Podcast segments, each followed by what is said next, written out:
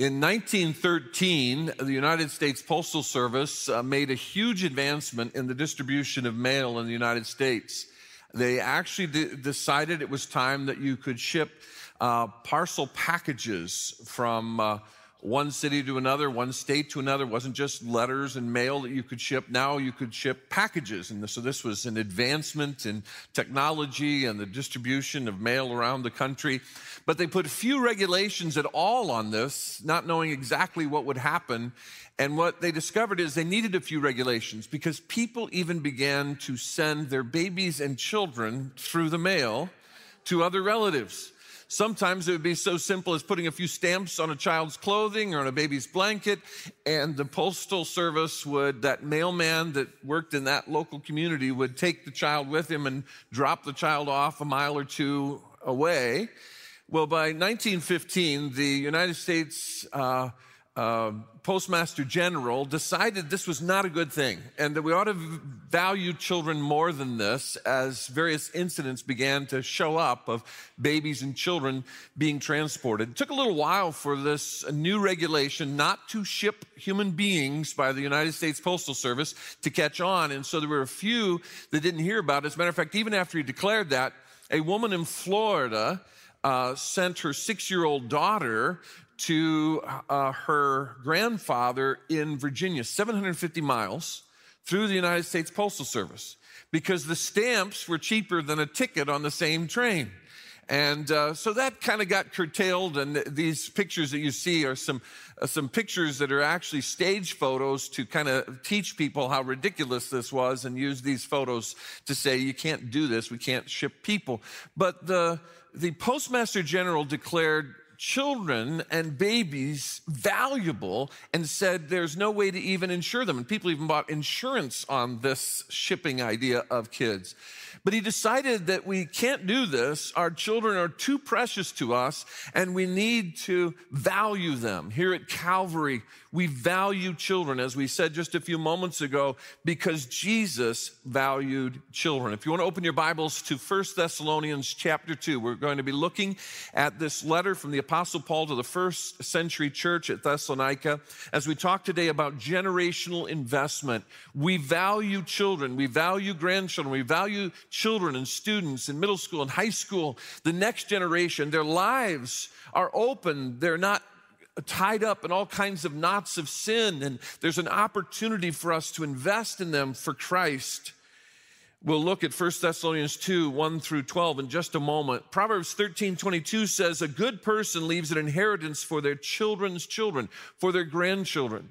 Now, there are plenty of Proverbs that that speak into this as a financial investment, leaving a financial inheritance and legacy. But there are plenty of the Proverbs that would emphasize this goes beyond a financial investment. It goes into the investment of character and faith into the next generation. This is the fourth and final message in our series, Financial Peace. We began by talking about how, in the midst of the economic uncertainty that we're in in our country and in our world, uh, we don't have to worry or have anxiety. We can trust our God. The second week, Pastor Brian Howard talked about some questions we need to ask ourselves as we use our financial resources that God has blessed us with. Then last week, we talked about how we need to have a generous spirit in giving to God and, and getting to the stage where we love to be generous to other people and to God's work and to God's kingdom. And this week we talk about how important it is for us to value and make an investment in the next generation. We need to be doing that as parents and grandparents. We need to be doing that as a, a, church. And again, there is a financial aspect to that, but it's more than that. It's about investing our time, our energy, about investing in the next generation for Christ. Billy Graham, the great evangelist of the 20th century and into the 21st century, said the greatest legacy one can pass on to one's children and grandchildren is not money or other material things accumulated in one's life, but rather a legacy of character and faith. President John Kennedy said, Children are the living messages we send to a time we will not see.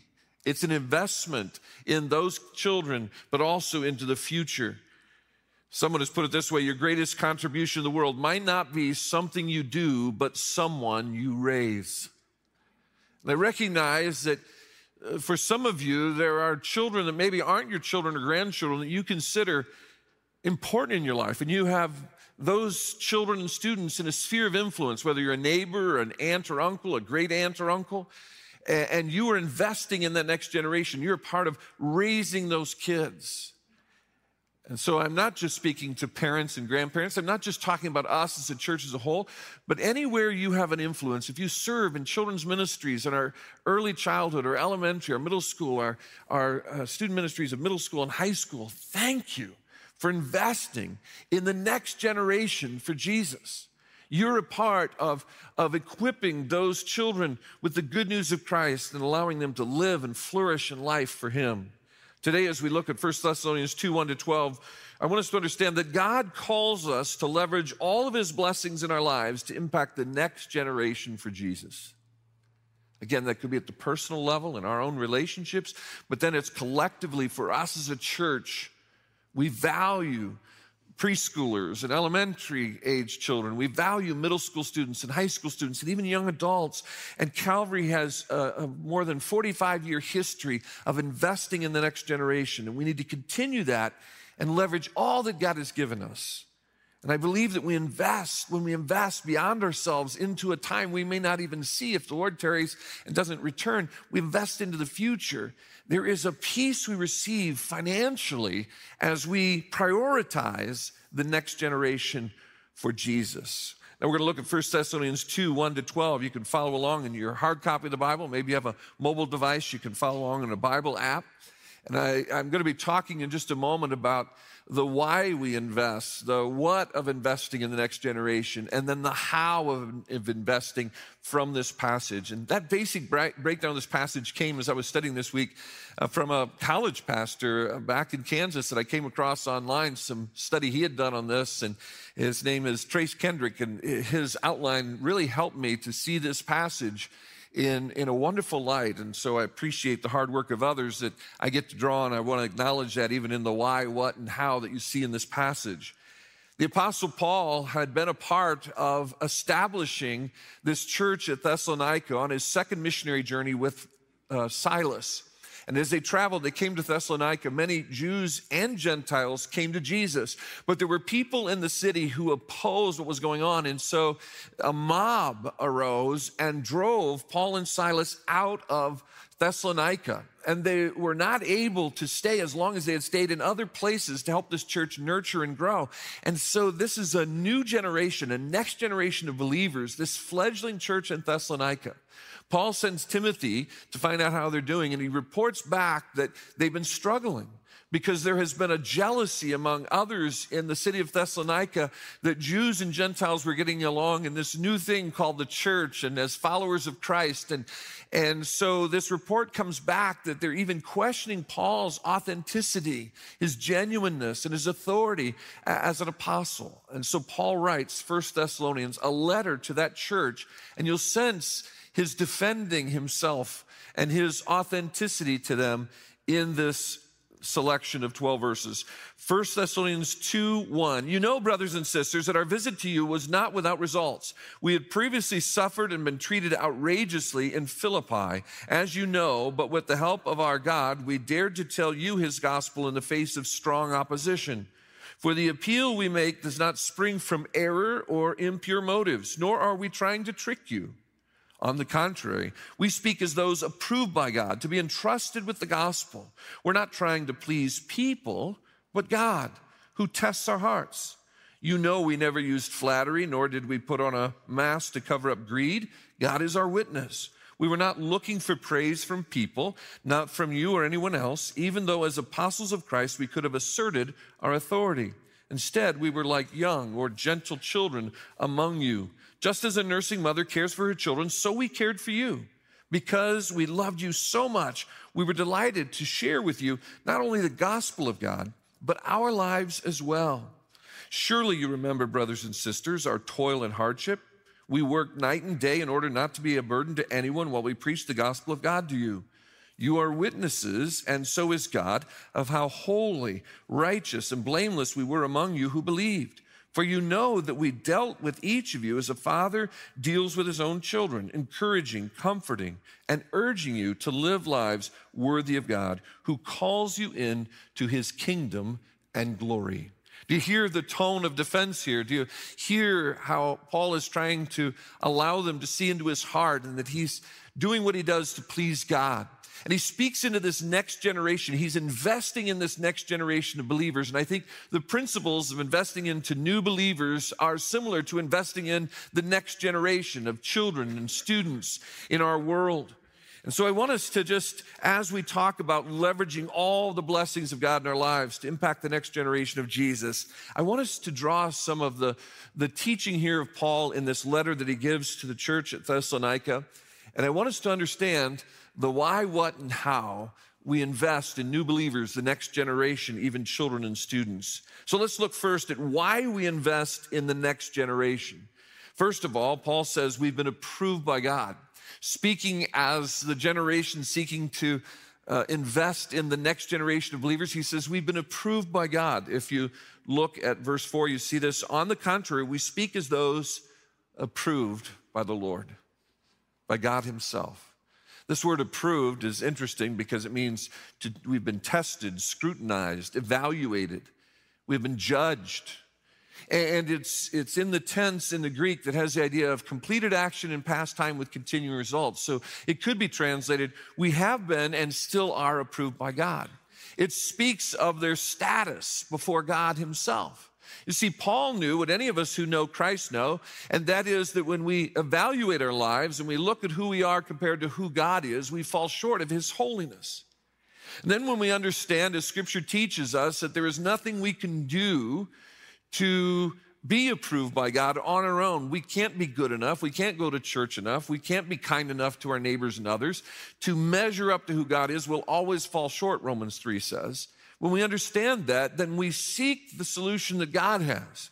And that solution of the gap between who God is and who I am as a sinner before Him is Christ Himself.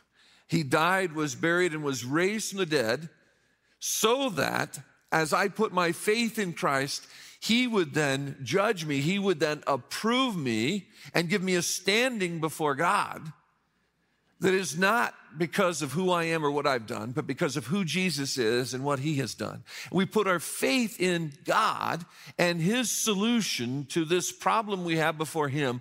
We are approved in Christ. We have been and still are approved in Christ. We have a standing before God. When he looks at us, he sees Christ, not our sins, because our sins were taken by Christ on the cross. Our spiritual death was resolved in his resurrection. He gave us new life. So if you're here and you know Christ as your Savior, you can thank God that you have been and still are approved. But if you're joining us this morning and maybe you've been wrestling with this idea that you can't save yourself, only Jesus can save you, then right where you are, you can just right now say to God, All right, Lord, I understand. I now put my faith in Christ and I'll stop trying on my own effort to measure up. I put my faith in Jesus. And in that moment you do that, the condemnation that is over all of us is removed, as Romans 8 1 says, and you are then approved. You then are approved now and forever. Not just so you can have eternal life, but so he can walk with you today. You have a standing before him in Christ if you put your faith in Jesus today. We'd love to talk to you about this, pray with you, or answer any questions you might have. I'll be out on the patio after the service. You'd like to speak to me, we can have a person on our team or a, leader here at Calvary just open the scriptures with you, and make sure you know what it means to be right with God because of Jesus. And know that you've been approved in Christ, not in anything you've done or said. And then, if you want to have that conversation with uh, someone after the service, our care team is down front after each service to pray with you about any need. You can come and speak to them. Or if you're in the room and maybe aren't able to stop and have that conversation, you need to leave quickly. This is so important. We want you to reach out to us. You can simply text, even if you're joining us online for this worship, you can text the name Jesus to the number below me on the screen. And as you just text Jesus in the body of the message to that number, you'll get a response from us and some resources to help you know what it means to know Christ and then to walk with Him. And we'll follow up and uh, personally try to walk with you and help you know what that means or answer any questions you have. But Paul understood. He said, Here is part of why we are investing in you, because we ourselves know the reality of what we're sharing with you, what you have experienced in Christ now. We want you to share with others, and that is, we have been and still are approved by God. And secondly, he says we've been entrusted with the gospel. Part of being approved by God is that God then sends us out to take that same good news we've received and share it with others. Again, in verse four, on the contrary, we speak as though as those approved by God to be entrusted with the gospel. Entrusted with the gospel means that God Himself has trusted us with this incredible message of Jesus. It's interesting, this word for entrusted is the same word used in places like John 3:16 about how we are to believe in Christ. We entrust our eternal destiny in Christ as we turn to Him as Savior. And then he in turn takes the gospel and entrusts it to us. He doesn't entrust it to the, to the angels to come and declare. He doesn't entrust it to the clouds or the trees to spell out John 3.16 for them. He entrusts us to take the word of God and the good news of Jesus and share it with others, even our children and our middle schoolers and high schoolers and young adults, our grandchildren, those in our sphere of influences, aunts and uncles and neighbors and friends. We're entrusted with the gospel. He said, This is part of the reason God has given us this mission. He's given us this message to go with this good news of Jesus. And then, thirdly, toward the end of the passage, in uh, verse uh, 11, he says, We dealt with each of you as a father deals with his own children, encouraging and comforting, urging you to live lives worthy of God.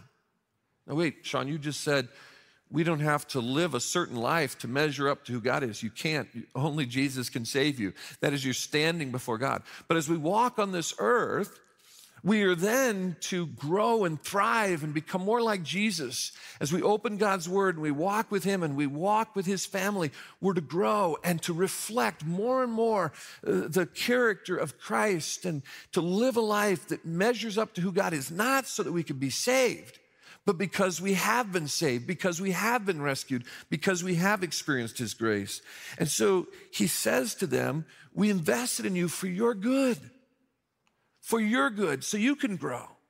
And then He says about this God that we walk worthy of, this God who calls you into His kingdom and glory into his way of life, his value system, his priorities, his kingdom, and his glory.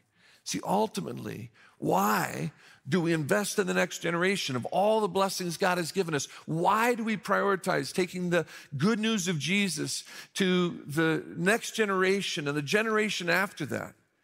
It's because we not only understand that we've been approved by God or been entrusted with the gospel, but we've been mobilized for the good of others and the glory of God. For the good of others and the glory of God. Do you notice the things that Paul says are not true of him that it sounds like some have been accusing him of? If you go back to verse three, error or impure motives, he says, We're not trying to trick you. He then says in, in verse four, We're not trying to please people, but God. And then he says, You know, we never use flattery. Verse five, we didn't put on a mask to cover up greed. Verse six, he says, We're not looking for praise from people, not from you or anyone else. We're doing this for God. And we here at Calvary, want you to know that what we do, we do not to please anyone else, but to please our God. And as parents and grandparents, as you pour into your children and grandchildren, as aunts and uncles, and you pour into your nieces and nephews, you pour into the children in the sphere of influence, as you volunteer here at Calvary to serve your God in different ministry opportunities with children and with students. We do that. We do that to please God. That's a vital part of the reasoning behind why we invest in the next generation. We have baby dedications today. We're investing in the next generation. We're gathering toys to show the love of Christ to families who are facing financial hurdles. And we gather about 2,000 toys that are distributed through several Christmas shops over the next few weeks in various parts of our area in connection with our partner Action. And we host one of those, the Special Abilities Christmas shop here on our campus, and some of those toys go there. But we provide a large amount of toys for the entire distribution through various church sites uh, throughout our region. And we do that. Why? We do that because we know the grace of God. We've been approved by God. We've been entrusted with this good news. And we do this for the good of others and the glory of God. So I just want to encourage you again, as Pastor Jeremy said, that's one way we can make an investment in the next generation. After the service, go to Target, go to Costco, get a couple toys, bring them back, drop them off. Our building will be open through the afternoon. Just bring them back and drop them off. This is our last weekend as the distributions start these next couple of weekends. What we do in investing through our child sponsorship and supporting uh, schools and ministries that reach children all over the world is a part of investing in the next generation of, G- of children together. Let me just encourage you to think about being a small group leader for those new children's small groups that we're going to begin midweek uh, starting in January. We need folks to step up and serve in our children's student ministries it's interesting, since uh, we came back into the building, we were worshiping outside uh, in the last half of 2020, but we came back inside around Christmas last year for our ministries and began to build back the various student and children ministries and adult ministries and worship services on our campus. Um, it's interesting that families with children and students came back first and have come back almost to the same levels as pre COVID, while folks who volunteer, maybe who had uh, challenges in terms of COVID, in terms of their age or their health, or uh, they're trying to reduce their risk because of exposure and those kinds of things, have not been able to come back on our campus or have been able to come on campus but not able to engage with the kids or student ministries. We have children and students coming. Our middle school is bursting at the seams.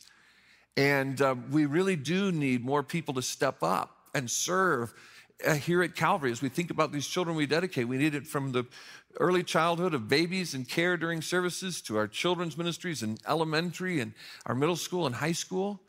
And so I just want to say to you there are opportunities right now to spend time investing in the next generation here at Calvary. Now, I also want to make sure you know this. Some people get frustrated because they'll go out after service, like today, you can go out, whether you want to volunteer lead a small group for kids or you want to give some time to middle school or high school or children's ministries. You can go out there and talk to Pastor Jeremy, who was just up here earlier and gave you his security question. Mrs. Bice, remember that? Um, you can speak to him and the team that'll be out there. Um, I want to say this. Some people say, well, I'm not volunteered. And they said, oh, I got to be fingerprinted and get a background check. Yes, you do. Because we take seriously the care of little ones and minors in our setting. And so we screen all of our volunteers because we're not, we're not just concerned with the spiritual well being of the kids in our care, we're concerned with their moral and physical and sexual well being, quite frankly. We want no child to be in any way in a setting that speaks about God harmed in some way. And so we do do background checks and fingerprinting. And if you have a concern for that, then don't go back there because you will be screened. We have regulations and child protection protocols that we follow. And some people will push back and say, Well, I've been working in children's ministries for years. That's fine, but you're still going to follow the protocols we have because we care about the children here at Calvary. But I can just tell you, we need people right now to step up because families are back, kids are back, students are back. We need people who will step up and say, I'm ready to serve. And you can speak to Pastor Jeremy, reach out to us here at the church. Great opportunities. Why would we do that? Because we know the grace of God ourselves. We get to take the gospel to them, and it's for their good and ultimately the glory of God because our desire is to please Him by lifting up the name of Jesus, even with the next generation. That's why we invest in the next generation. What about what we invest in the next generation? What we invest? Well, there's this message of God. He says it so clearly as, as he uh, declares here in verse 4 On the contrary, we speak as those approved by God to be entrusted with the gospel. And then he goes on to say uh, about that same gospel. He says in verse 8 So we cared for you because we loved you so much, we were delighted to share with you not only the gospel of God, the good news of Jesus, the message, but our lives as well. But he starts with this message, the good news, God's message. You see, we seek to share the reality of who Christ is from Scripture, the message of God from Scripture. It's not stuff I make up or other people make up. God has revealed himself in his word, and even the living word of Jesus can only be known through the written word of God in terms of knowing who he is as God has revealed him. And so it's important that we communicate and invest in the next generation God's message.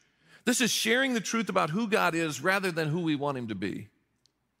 We're not just sharing our opinions with the next generation, we're opening the scriptures. We're not just sharing Barney values, or maybe today it's Paw Pals or whatever, Paw Patrol or what. Uh, my kids are in their 20s. I have no idea what Barney the purple dinosaur was big when my kids were young. But I often say to our children's ministry, we're not just providing them the same values they can get from children's programming that just talks about share your toys. We teach them you share your toys, but why? Because that's what Jesus would do. That's the kindness and compassion of Christ. We link it to the values of God and who God is. And so we communicate this message. I love how Psalm 78, 2 through 7, communicates how we take what one generation has learned about God and the message of God and we share it with the next generation. Psalm 78, verse 2 I will utter hidden things, things from of old, things we have heard and known, things our ancestors have told us. We will not hide them from their descendants. We will tell the next generation the praiseworthy deeds of the Lord, his power and the wonders he has done. He decreed statutes for Jacob and established the law in Israel, which he commanded our ancestors. What? To teach their children so the next generation would know them, even the children yet to be born and they in turn would tell their children. They then would put their trust in God and would not forget his deeds, but would keep his commands. From infancy, you have known the Holy Scriptures, which are able to make you wise for salvation through faith in Christ. Paul said to Timothy in 2 Timothy 3.15. You see, Paul said to Timothy, your grandmother Lois and Eunice, they opened the scriptures for you. In the Old Testament, the emphasis was to teach of the faithfulness of God, give the message of God to the next generation, even so that the children not yet born will hear about God. What do we invest? The message of God. Secondly, we invest our lives. He said we did not only invest the gospel in verse 8, but our lives as well. He said, We poured ourselves into you. The little time we were there, we, we wanted you to know Christ as we're growing in Jesus. We wanted you to grow in Jesus. Paul said to all that he had an influence on for Christ, he said, Follow me as I follow Jesus. He makes that declaration in 1 Corinthians 11 1, and that is the spirit and tone by which one generation says to the next generation, Follow me as I follow Jesus. What do we invest? God's message and our lives. This is about making a name for Christ rather than making a name for ourselves so that people hear and see Jesus in and through us. Someone has said it this way to be in your children's memories tomorrow, you have to be in their lives today. Deuteronomy 6 as the law was commanded and God's word was given to the people of Israel, they were told that this wouldn't just be something they communicated in formal sit down settings, but it would be a way of life. And as you read, as I read this passage, it'll talk about when you sit down, when you, when you rise up, when you go in and out of the gates, with your kids in the everyday experiences of life. It'd be like driving to the soccer game or helping them study for school. You, you share Jesus. You talk about God and his values. You pour your life into them, what you're learning and how you're growing. Deuteronomy 6, 4 through 9 says, Hear, O Israel, the Lord our God, the Lord is one. Love the Lord your God with all your heart, with all your soul, with all your strength. These commandments that I give you today are to be on your hearts. Impress them on your children. How do you do that? Yeah, by formal prayer times and times you open scripture together as a family and talking about uh, the values of this world versus the values of God's kingdom. But then notice he says, talk about them when you sit at home, when you walk along the road, when you lie down, when you get up, tie them as symbols on your hands and bind them on your foreheads, write them on the door frames of your houses and on your gates.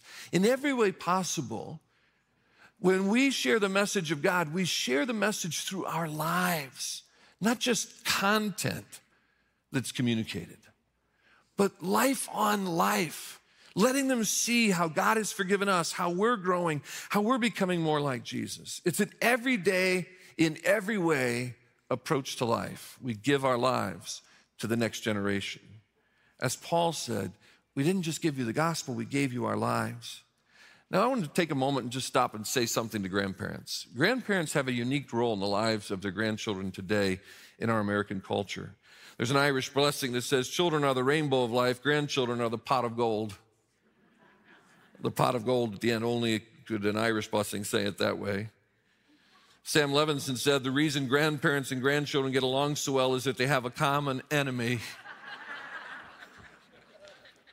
83% of those 65 and older say they have grandchildren in the United States.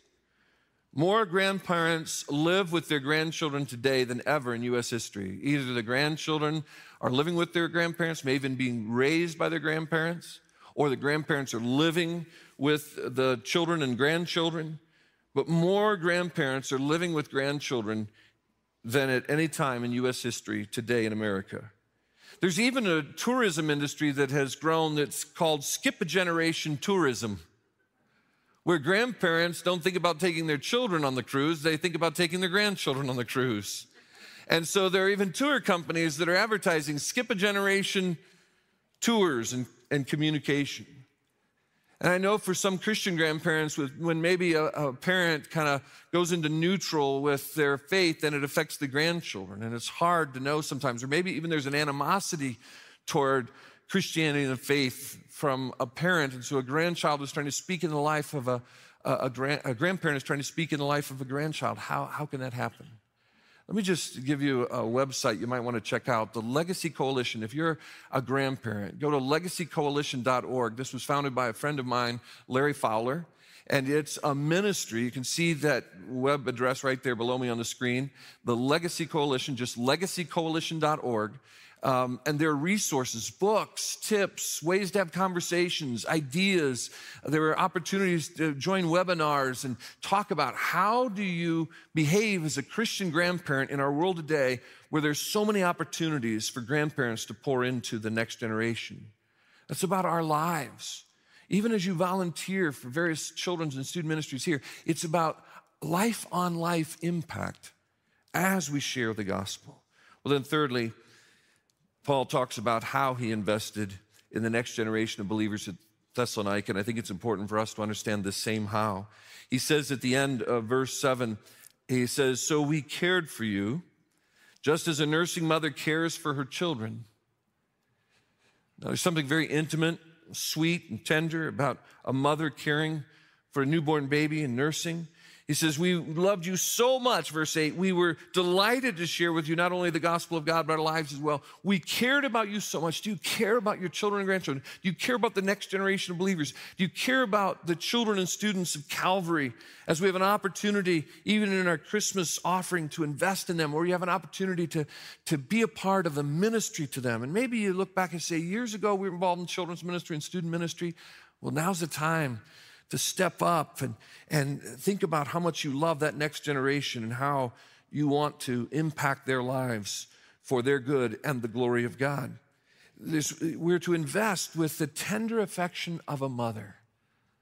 I think even with our special abilities ministry, built this wonderful playground. And then when they started using it at 11 o'clock on Sundays, it's a very tender thing to say to them, okay, we need some shade sails out there. There, there's a tenderness. There's not just a shouting or arguing with our grandchildren about politics or ideas. There is a tenderness and a caring that is needed, like a nurturing mother, that's a part of how we approach and how we invest in the next generation. And then he not only speaks about investing in the next generation with the tender affection of a mother, but also with the wise direction of a father with the wise direction of a father. If you look at verse 11, he says, For you know that we dealt with each of you as a father deals with his own children. How? Encouraging, comforting, and urging you to live lives worthy of God. There's wisdom there. There's wisdom. There is speaking into the life of that child. And dads, we have to be careful and even parents and grandparents, we have to be careful because we can speak in the life of a child and frustrate them and hurt them with our words, but we need to encourage and comfort and urge them to live and love like Jesus, to live a life worthy of God. But part of how we do that is not only the tender affection of a mother, and a lot of folks are really good at that, and not only the tender or the wise direction of a father, but it's the combination of both speaking into the life of a child with that direction that wise direction, that tender affection. And Paul said, We had both of those as we invested in you, the next generation of believers. We need that as individuals in our, the sphere of influence we have with great nephews and nieces, or a neighbor, or those we serve within the body, or our own children and grandchildren. Think about this again. Now, why did Paul say we invest? Because we've already experienced this grace and we've been approved. We've been entrusted to take the gospel to them for their good and the glory of God. What are we investing? We're investing the message of God, our own lives on a regular basis, pouring into the lives of the next generation. And then, well, how do we do that? How do we do that? We do that with the tender affection of a mother and the wise direction of a father. I remember when my memoir was released that dealt with growing up in a home, specifically a Christian home, affected by the traumatic brain injury of my mom and her mental health and physical and other emotional issues she had. When the memoir was released, I was scheduled to be at the Barnes and Noble in my hometown of Mishawaka, Indiana. It's just about a half a mile from Notre Dame University there in South Bend, and uh, had a book signing, and it was printed in the paper and everything. And people I hadn't seen in decades showed up for this book signing. And there were folks from my home church, Twin Branch Bible, Twin Branch Bible Church in Mishawaka, Indiana, who showed up. Now, some of them who'd been kind of young when I was young, they were up there in age and they were young adults or starting off in their families. And a common theme they would say to me as they came up to the table to get a book signed, and we'd, we'd reminisce about the time they taught me in Sunday school or Awana or in children's ministry or vacation Bible school or middle school or high school. Um, they, they would commonly come up and say, After reading this, I had no idea what was going on in your home. I'm so sorry. If I had known, I would have done better. I felt so bad. I didn't expect them to apologize to me. And I would say to each one of them, Look, you didn't have to know everything that was going on in my home. You didn't have to know the problems we had that we kind of kept to ourselves, and mom even wanted us to keep quiet. You didn't have to know all that because I can tell you, you impacted my life because you showed up with your life you invested in me when I was in preschool. You invested in me when I was in elementary school at church. You invested in me. You made sure we had programs and ministries in our church that would help me in the next generation. You didn't need to know everything that was going on in my life to make a general, gener, uh, generational impact or investment. You showed up and you loved me you cared for me. You gave me wise counsel. You spoke into my life for Jesus. We don't have to know all the details of what's going on in a child's life or a student's life. We know they're in those formative years, and whatever they're going through, good, bad, or ugly, we know they need Jesus. And they need, need Jesus now as young people so they can walk with Him in life. Can I just encourage you to think about the children in your life? Are you being intentional about investing in their lives for Jesus? Are you talking to them about God and His perspective as you get up and you lie down and you drive to that soccer game or you go to school? Uh, are you interacting with those children and grandchildren, with the great nieces and great nephews or the nieces and nephews in your life that are special to you? We need to be making a generational investment by leveraging all the blessings, our time, our talents, and our treasures in reaching the next generation with the hope and love of Christ. Would you pray with me, please? Father, thank you for the blessing of children. Thank you that we have an opportunity to invest in them in our own lives at the personal level. And I pray for folks who maybe have forgotten that, they haven't been intentional about it. May they see the why, the what, and the how of investing in children students, even young believers. And Father, I also pray that you would help us at the church level to engage and to pour into. Thank you for all the people in that small church in Indiana that poured into my life. They didn't know all the details, but they loved Jesus and they knew I needed him. And they impacted me in incredible ways. I think none of them have anything to apologize for. They did what they knew to do, and they loved me in Jesus' name. Thank you for them. Thank you for those who've impacted the lives in this room, those who've impacted the lives of the folks joining us online. And may we be people who intentionally invest in the next generation for you, Jesus. We pray in your name. Amen.